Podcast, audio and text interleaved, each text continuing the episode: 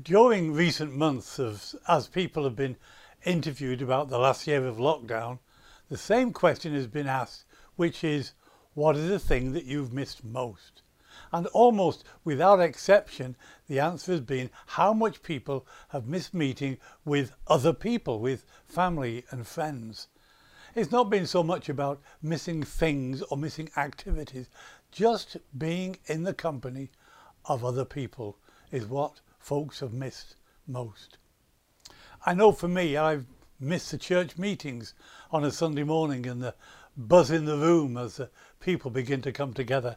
I've missed watching friends greeting friends and the laughter and the smiles and the hugs and the high fives, the sense of love of God between us as we gather as His family. I miss the worship. I miss that sense of excitement as we begin to praise God together. I miss the testimonies, the gift of the Spirit being manifest. I miss the singing of prophetic songs. I even miss the notices. I miss sitting under the word as someone speaks and the amens and other things taking place in the meeting. If I'm speaking, I even miss the heckles. I miss having a cup of coffee with friends after the meeting and catching up on what's been happening. I miss the family of God just being together. I'm sure, like me, we've all appreciated the amazing technology we have in Zoom and WhatsApp, Facebook and YouTube that have enabled us to keep in virtual contact with one another over the last year. Just imagine what it would have been like without those means of communication. And so we do thank God for those wonderful people, including Dave and Harry, our interns, and others who have learnt the technology and given, given us church online. We continue to thank them for all the efforts. However, we need to realise that for some people it may be difficult to come back together when lockdown and social distancing ends and once more we can meet in person according to people who know and study such things, habits are established by repeating the same action over and over for an extended period of time. And that's been all our experience in the last year. We have become used to and developed the habit of not meeting together. So re-establishing the new habit of meeting together may take some effort. Perhaps church for, from the sofa has convenienced it, takes away the effort of getting up out of the house and heading to a building. And I can tune in when it suits me and it fits in with my schedule. But in Hebrews 10:25 it says, "Don't give up meeting together as some are in the habit of doing, but encourage one another." There are people who may need to be encouraged back amongst us when lockdown is over. So we will all need to be encouragers because online virtual church will always be a temporary solution, a poor substitute for the family of God being together. Because God never designed us to be a collection of separated individuals. His purpose in creation was that he might have a people, a family together. And whilst God knows and loves us all as individuals, He never wanted us to be isolated from one another. In fact, the first thing God ever declared to be not good was for man to be alone. Sometimes you might hear people say, if I was the only person on earth, Jesus would have died just for me. Well, such statements are meaningless because they are hypothetical conjecture. The God of the Bible reveals himself throughout Scripture as a God who desires family, not a collection of disconnected, isolated individuals. During this pandemic, whilst the body has not been able to meet together, a special grace has been given to us that has sustained us and supported us in our isolation. It has, as it were, kept our fires burning while we have been separated, while we've been unable to meet with one another. That same special grace is what sustained the Apostle Paul when he was in prison. It sustained John on the island of Patmos and many others in the scripture and throughout church history. Those who were, because of exceptional circumstances, unable to meet with the family of God, they were recipients of this special grace. However, it would be foolish to believe that this special grace will be there to sustain us in isolation when we are able to meet together, when not meeting with the family of God has been a choice. God does not give us grace to live contrary to his word. But we can be confident that whatever we face in life, God's provision will be sufficient for us. This is the wonderful truth of being part of his great family, members of his body. Because God purposed that in normal circumstances, the members of his body are part of his provision for that body. Every member of the body is there to play a vital role in the supply chain of God's provision to the rest of the body. Jesus, of course, himself is the head of that body. There's a wonderful verse in Ephesians chapter 4, verse 16. I'm looking at it in the NIV, the New International Version. And it says, uh, From him, speaking of Jesus, from him the whole body, joined and held together by every supporting ligament, grows and builds itself up in love as each part does its work. This is a great passage and an important passage. And this morning, I just want to briefly highlight three elements from this verse. Firstly, we are all joined together. In 1 Corinthians 12:13, it tells us that we were all baptized by one spirit into one body. When I received Christ, I became part of his body with you.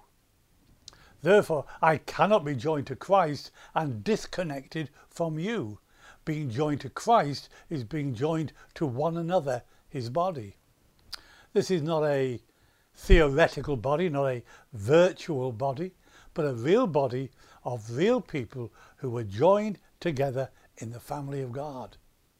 This body does not have virtual members, it only has real active, living, functioning, serving members.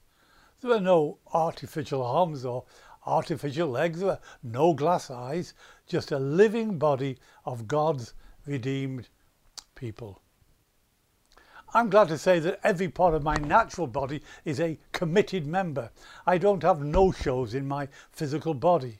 It would be difficult if one of my arms uh, decided to take the day off. It can't do that because it's joined to me, it's part of me.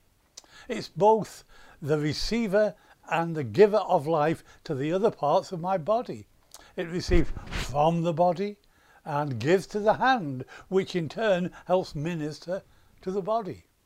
Every part has its place, its part to play.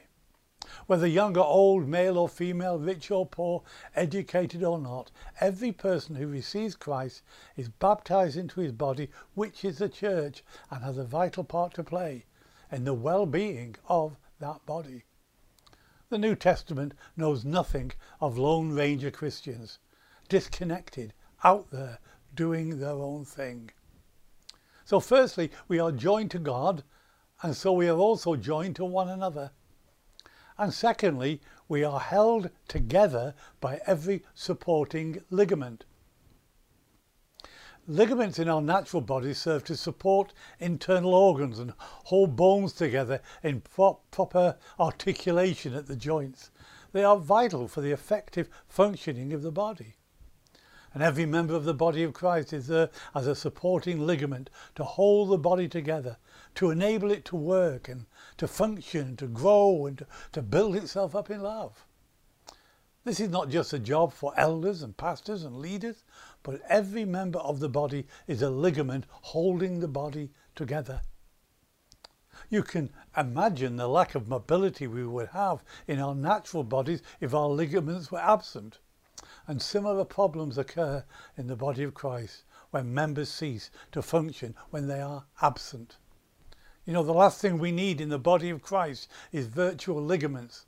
We need actual ligaments that actually help hold the body together and grow.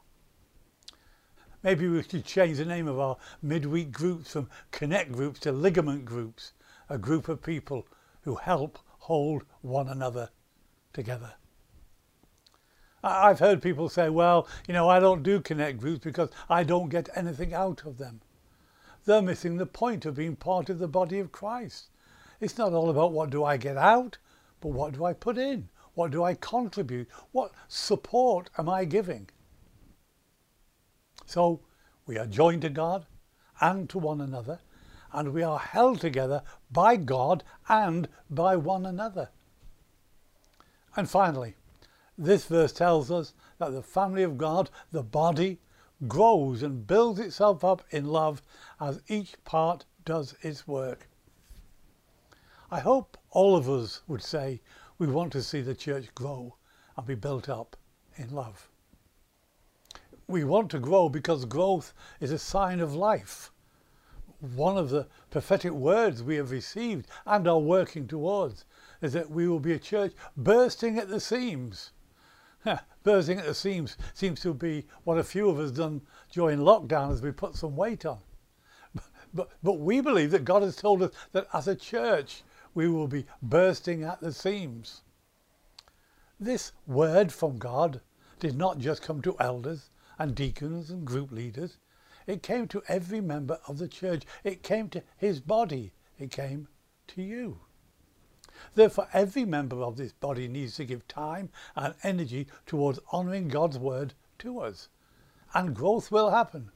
Bursting at the seams will take place when every member of the body does their work, as everyone plays their part. Not only are we to grow numerically, but to build ourselves up and to develop ourselves in gift and ministry, in serving and caring, to go deeper and higher and further with God than we've ever been before. You know, the danger for some is that they have settled over the last year thinking, I'm okay where I am now. But settling for the people of God is never an option. Terah, the father of Abraham, set out to the land of promise, but settled at a halfway point, at a place called Haran, and he died there. Folks, we die where we settle, and the tragic history of the church is people have settled, settled for halfway house, halfway to the place God has promised to us. It's so sad to see Christians happy and content in what God has brought them out of without progressing into all God wants to get them into. And if I may be permitted just one more finally. The word love here in this verse is translated from the Greek language in which it was written. As you know, there's a number of Greek words that we in English translate as the word love. There's eros, which is that physical, sensual, romantic kind of love. I'm in favour of eros. And there's storge, which is family love, the love of a parent for a child, or a child for its parent, or in my case, of a grandfather to the best grandchildren ever. And there's philia, which means brotherly love. But the word used here is agape. This is the covenant love of God for his people, as well as our reciprocal love for God. This is spiritual love. Agape is a Greek equivalent to the Hebrew word hesed. This is covenant love. Agape love extends to how I am with others. It refers to, it refers to a, a pure, willful, sacrificial love that intentionally desires the highest good for our brothers and sisters in the body. Agape love is concerned with, is unconcerned with self-interest, but concerned with the greater good of others.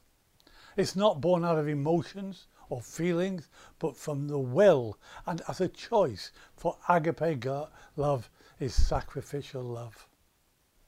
Jesus said, This is my commandment, that you love each other in the same way I loved you. There is no greater love than to lay down one's life for one's friends. Jesus laid down his life for us on the cross, the greatest ever demonstration of agape love. And we are called to lay down our lives for him and for one another because we love, we agape one another.